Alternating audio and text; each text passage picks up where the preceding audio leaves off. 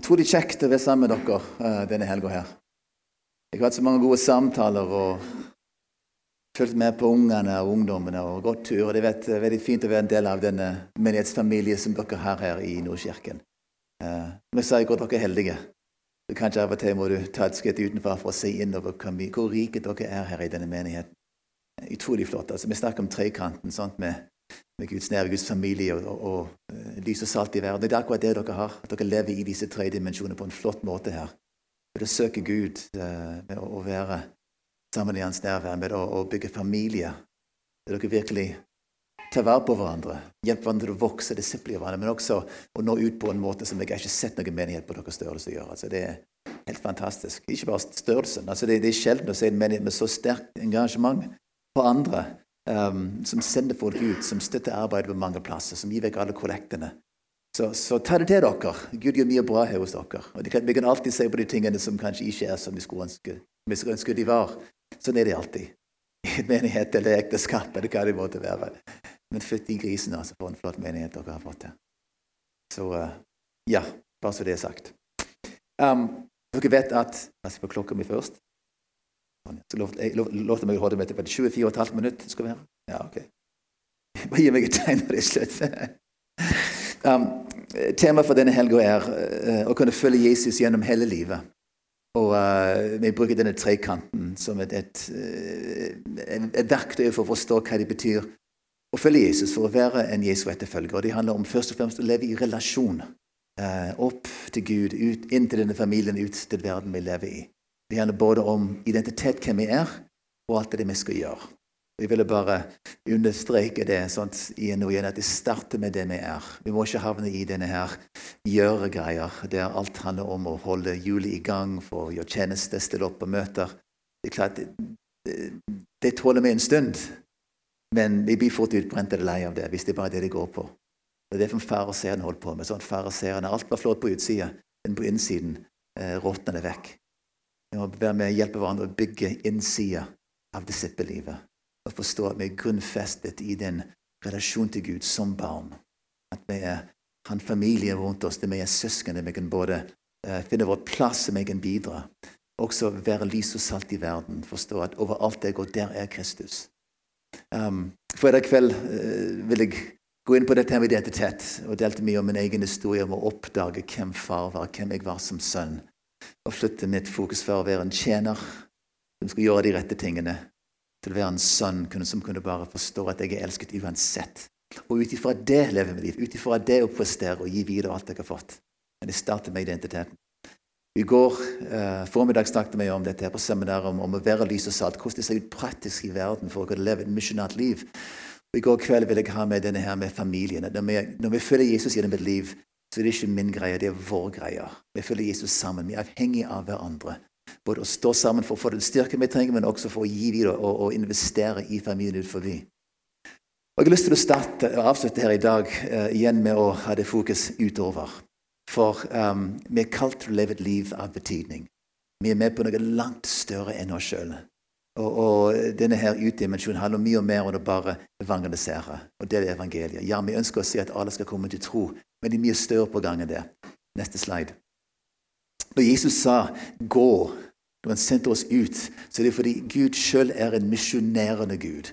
Gud er en Gud som er på veien utover. Vi hørte at han, at han sendte sin sønn til verden. at Han sjøl ble menneske for å oppsøke, oppsøke, de som var fortapt. Jesus sa det så fint i hans uh, uh, tall i begynnelsen av hans virksomhet i Lukas 4 at at han har salvet meg til å forkynne et godt budskap for fattige. Han har sendt meg for å rope ut at fanget skal få frihet, at blinde får syn igjen, for å sette undertrykte fri og rope ut et nådens år fra Herren. Så Det handler om så mye mer enn å bare frelse sjelene, men å frelse mennesker og bringe dem tilbake igjen, forsone dem til din far i himmelen og tilbake til det som Gud hadde tenkt. Guds rike er kommet nær. Vend om og tro på evangeliet. Han ville sette folk tilbake igjen i den standen de var skapt til å være, som Guds barn på oppdrag for å bygge verden. Så alt denne her vi er med på, er langt større enn å bare evangelisere. Så La oss få utvide det bildet der. Vi er kalt til å gjøre en forskjell. Vi er kalt til å forandre verden. Vi er kalt til å være med på det som Gud gjør. Ser vi det? Det er ikke vår misjon, det er ikke vårt oppdrag, det er hans oppdrag, som han inviterer oss til å være en del av i denne verden. Og Det ligger en frihet i det.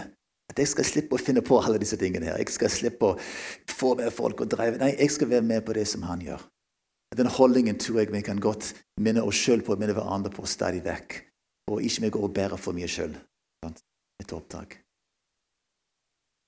Jeg har uh, fire unger som jeg har fortalt, og uh, det var alltid min, mitt oppdrag å legge dem på kvelden. Uh, Anne Kristin hun er tidlig på morgenen og blir for trøtt på kvelden og lite tålmodighet. Hun er mer sånne gründerapostel ut og gjør ting. Men jeg er litt med den der sånt, hørte relasjonsbasert. Så det min, så jeg fikk, fikk, den gleden av å legge ungene mine på kvelden. Og så begynte jeg etter hvert å forstå det. Det som jeg ville si til dem, var egentlig tre ting. Det siste jeg sa hver kveld. Altså, jeg elsker deg. I love you. Akkurat sånn. Så I'm proud of you. Sant? Ikke pga. hva du gjør, men, men pga. hva du er. Så sa jeg You're gonna change the world. Jeg skal forandre verden.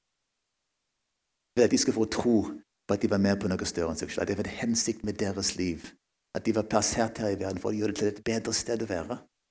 Ikke bare for å gå ut og men, men, men, i det livet de var kalt til å leve. Og Jeg har sett etter hvert en stor glede at mine fire barn som er så forskjellige på så mange måter. På hver sin måte er de med å forandre sin verden. Det de er. De vet hvem de er. De vet hvem sitt lag de er på. Så jeg tenker på denne forståelse, at den utdimensjonen handler at vi er kalt til å, å forandre verden. Neste. Jeg vil gå, grave litt inn i uh, de to misjonsbefalingene vi leser i Matteus og Apostels gjerning. Det første er Matteus 28, som vi kaller for misjonsbefalingen. Dette kjenner jeg fra før, men la oss bare lese det med en gang til og se hva Gud kan vise oss fra dette her. Dette her var det siste Jesus sa, følge Matteus. Han hadde vært gjennom tre år med disiplene, oppturer og nedturer. Han hadde blitt sviktet, forlatt av sine egne, korsfestet, reist opp fra de døde igjen samlet de og viste at han, han, levde. Og så gav han det siste arbeidsinstruksen for han skulle få forsvinne. Så selv om Den hellige ånd, men han skulle ikke være der lenger. Så han sa, 'Jeg har fått all makt i himmelen og på jorden.' Gå derfor og gjør alle folkeslag til disipler. Døp dem til Faderens og Sønnens og Den hellige ånds navn, og lær dem å holde alt det jeg har befalt dere. Og se, jeg er med dere alle dager inntil verdens ende. Vi griper fatt i det første, at dette handler om Jesus. Det er han som er i sentrum. Igjen, han er den som er sendt. Og han sa 'Jeg har fått all makt i himmelen og på jorden'. Han hadde det. Og på grunn av det sånn at vi skulle få lov til å gå i hans, hans autoritet. Det var han som sendte, det var han som ryddet vei, det var han som skulle gi oss et plattform å gå videre på. Det handler først og fremst om Jesus, på det han er, det han har gjort. Vi skal få lov til å være med eh, og se at alle folkeslag skal bli hans disipler hans disipler. Dette her var spennende når de snakker om uh, alle folkeslag. Sånn, for eh, Igjen løfter vi blikket for å se utover det enkelte mennesket til å se vi kalt faktisk til å forandre samfunn, til å forandre verden. Vi ser på denne her, Det kan se ut som på norsk at han, han gav disiplene tre forskjellige oppdrag. sånn at skulle, de, skulle, skulle gjøre disipler, de skulle døpe dem, og de skal lære dem å holde alt han har befalt oss. Men på gresk er det bare én hovedverb det å gjøre disipler. Sånn. Også det med gå, altså mens vi går, mens vi er på veien, gjør disipler av alle folk. Det var det befalingen. Gjør disipler. Gjør folk til hans etterfølger, og koble de til han. Og Dette her med disippelbegrepet er ganske viktig å forstå. At uh, det med frelse er bare, bare, starten på verket. Men det å hjelpe folk å følge Jesus gjennom hele livet, sånn som vi snakker om disse dager, det er det som er målet med våre barn, med våre naboer, med våre venner, med innvandrere. Å hjelpe dem å bli kjent med Jesus, tro på han, ta imot hans frelse, og så følge han gjennom et helt liv. Det er det som er oppdraget vårt. Så ga han oss to måter. Altså, Vi skal gjøre disipler.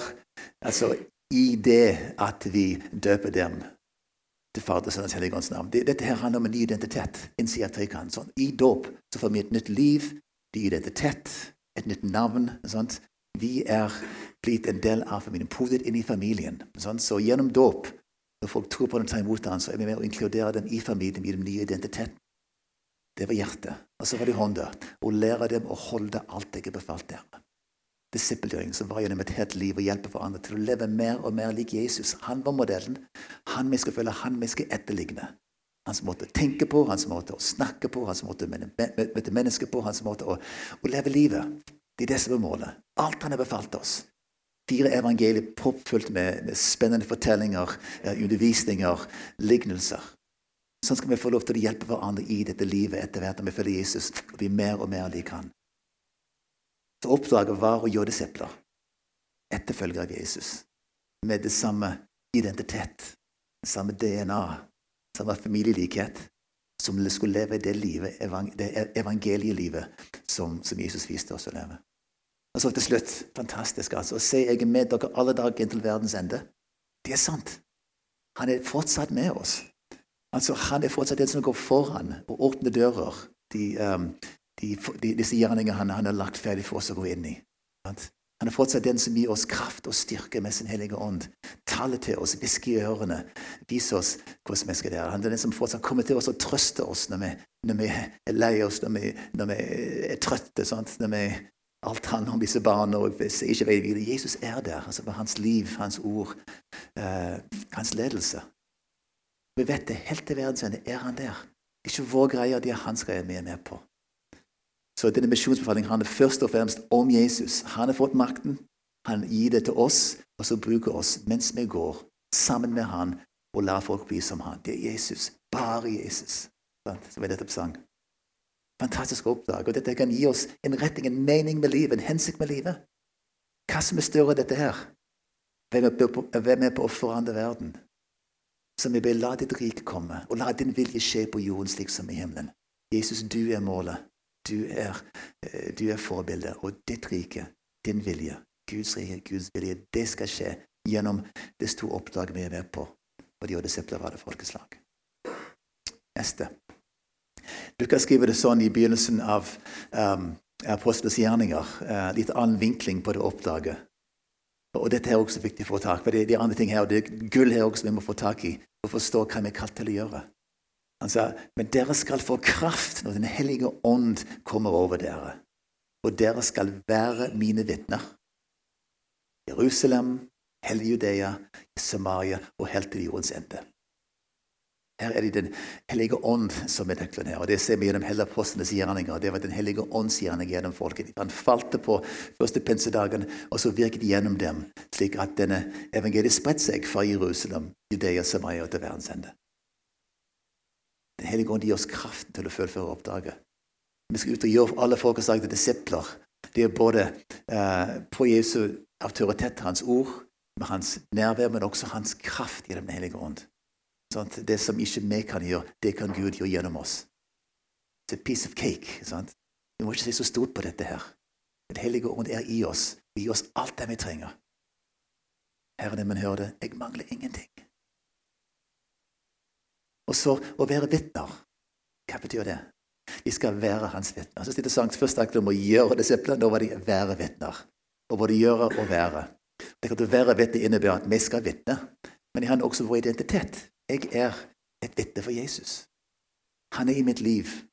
Jeg har trodd på han, jeg har fått ta imot han. Han lever i meg, og overalt det jeg går, som lys og salt av hans kropp, er jeg et vitne på det han har gjort. Det betyr ikke bare å snakke. Det betyr å leve det vitnesbyrdet ut, og snakke. Også med våre ord. Vi må ha det med oss, som jeg sa i går. Altså, ikke, det, det, er greit å si vi skal, sånn, det er evangeliet hvis nødvendig med ord, men faktisk det er nødvendige med ord. Ikke hele tida, ikke alltid først. Kanskje de snakk om å lede med kjærlighet, med godhet, eh, med å være til stede. Men ordene må komme. Vi må finne de rette ordene for oss sjøl og kunne vite om det som han har gjort. Ikke om oss, men det som han har gjort i våre liv, vår sammenheng.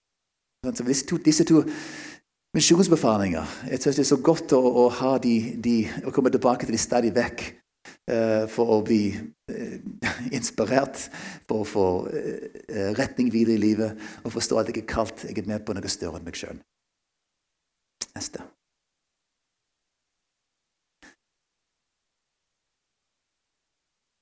Veldig kort på dette med de og disipler. Um, det er en undervisning vi bruker med Agenda 1 og går mye inn i. Men, men, det å gjøre disipler er kanskje greit å forstå stå bedre og tenke hva det handler om. Målet med å gjøre disipler er å hjelpe andre mennesker til å følge Jesus. Vi skal følge Jesus, vi skal hjelpe andre til å følge Jesus.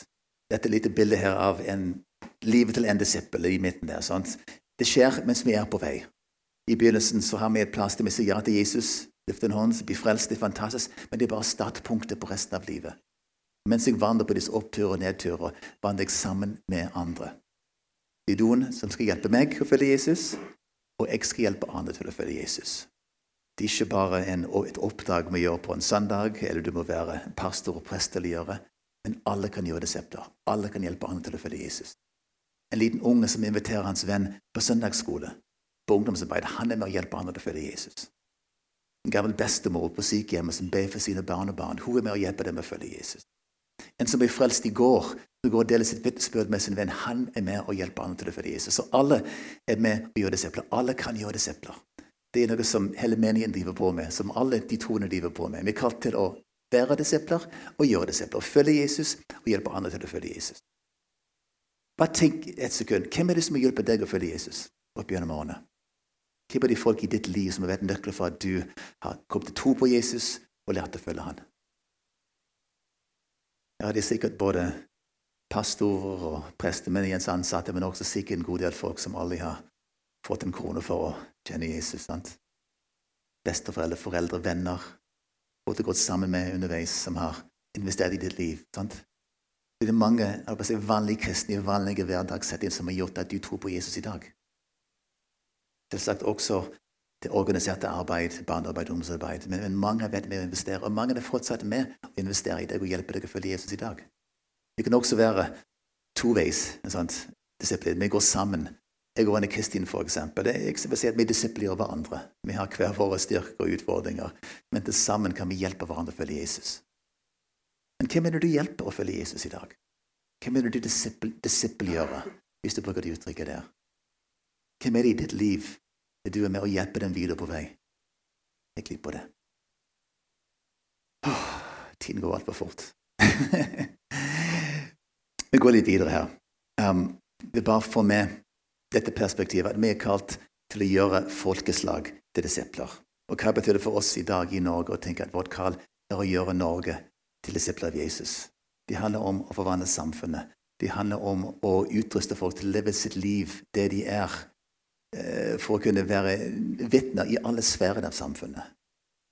Innenfor skoleverket, innenfor eh, det offentlige, helsetjeneste, politikere, Eh, i næringslivet spesielt. Alt det vi gjør for å bygge samfunn, handler om å forandre et samfunn. Sant? For det å gjøre et folkeslag til disipler betyr ikke bare enkeltmennesker. Ja, det starter med enkeltmennesker, men det handler om å forandre et mindset, handle verdier.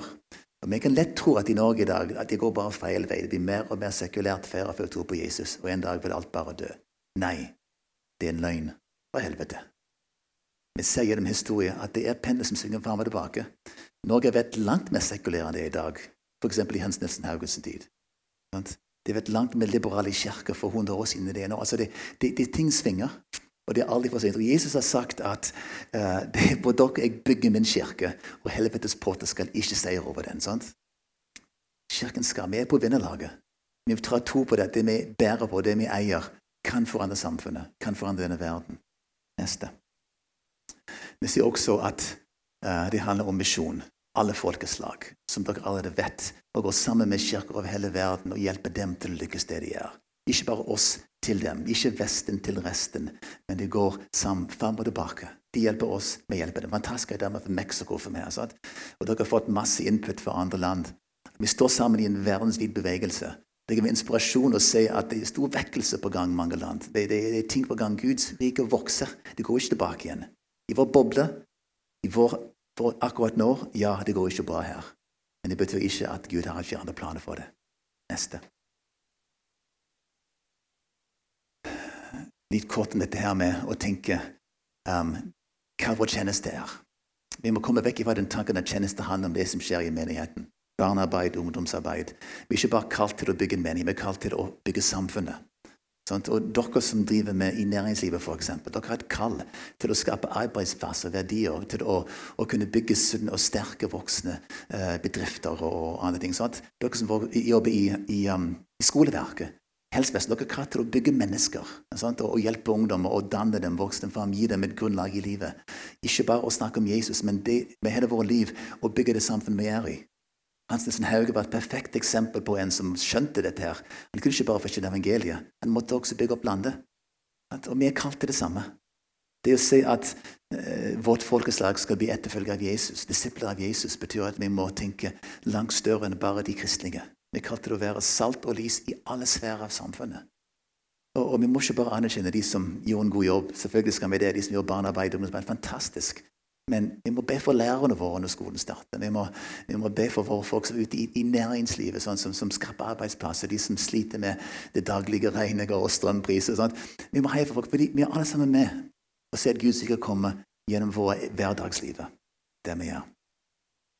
Ja, bildet her altså Det er altfor mye, altfor lang tid har vi hatt en overdreven tro på det som blir sagt fra talerstolen. Sant? At det er pastoren som skal fortelle folk sannheten. Men det handler egentlig om at vi skal forkynne på kjøkkenbordet, på styrhomsbordet, Vi skal få forkynnelse ut i hverdagen. Vi skal forkynne gjennom våre liv, våre ord, over alt det vi gjør. Ok? Snart ferdig. Jeg tror jeg hopper over denne her. Ta det neste. Altfor mye. Det siste jeg vil si nå, er dette her med de generasjonene vi er gjennom neste. Det er her i går kveld. Med de forskjellige deler, generasjoner, hvordan de, de, jobber sammen. Vi har de yngre som er så fulle av, av passion og lidenskap, som vil ut og oppdage og vinne verden. Altså, Se på UiO-folket. Fantastisk, den gløden, den brannen de har. Det skal de få lov til å gjøre, og de skal få lov til å inspirere oss og gå ut og være radikale. Og selv om de gjør feil og tabber, og de, de, drit i det. Sant? Vi skal ikke bare prøve å passe på at alt blir riktig og skikkelig. Vi skal sende dem ut og la dem inspirere oss. Vi må ha unge som våger å være på fronten, både på sine skolelag, på ungdomsskoler. Sant? De kommer til å få trøkk, men heier på dem. Sånn Hjelpe dem fram. Fortell dem at de skal bygge samfunnet, de skal forandre verden. Ja, de skal. Sånn? Helt fra de er små, må de få forståelse at de er kalt til å være eh, ja, påvirkningsagenter. Det var innflytelse. Det er på den måten som er naturlig å se det på. Moses, altså Gud sa gjennom Moses at, at ja, Moses sa Herren vil gjøre deg til hode og ikke til hale. Det et bilde. Vi som Guds folk er kalt det å være hode i samfunnet, ikke hale. Vi kalte kalt til å påvirke og gå foran. Sant? Og våre barn og unger som ikke, er, ikke har alle problemene, alle virkelighetsforståelser som vi har, de skal få lov til å være radikale. Vi må være inspirert av dem og heie på dem. Men så kom det en plass en generasjon som tar en utdannelse, som begynner å bygge familie, bygge samfunnet. Vi må heie på dem også. og De skal bygge nye ting. De skal skape eh, verdier i samfunnet. og De skal ivareta den arven de har fått fra de tidligere generasjoner, og foredle det. Og så Vi som har kommet opp i noen år, vi må også forstå at vi har en viktig rolle å heie på de unge og velsigne dem. Og la dem, og, og på en måte forløse dem til å gjøre det de skal gjøre i verden. Ikke bare kontrollere og styre. Vi må sammen se hvordan kan vi få ut det beste av hver generasjon, og til sammen forandre verden. Molde, Øre Romsdal, Norge og til verdens ende. Fantastisk oppdrag vi har fått. Og fordi Jesus har gitt oss oppdraget, fordi Den hellige ånd gir oss sin kraft, fordi han går sammen med oss hver dag, så vet vi at det er mulig. Ja. Jeg hadde et spørsmål på slutten her, men jeg kan vise det også.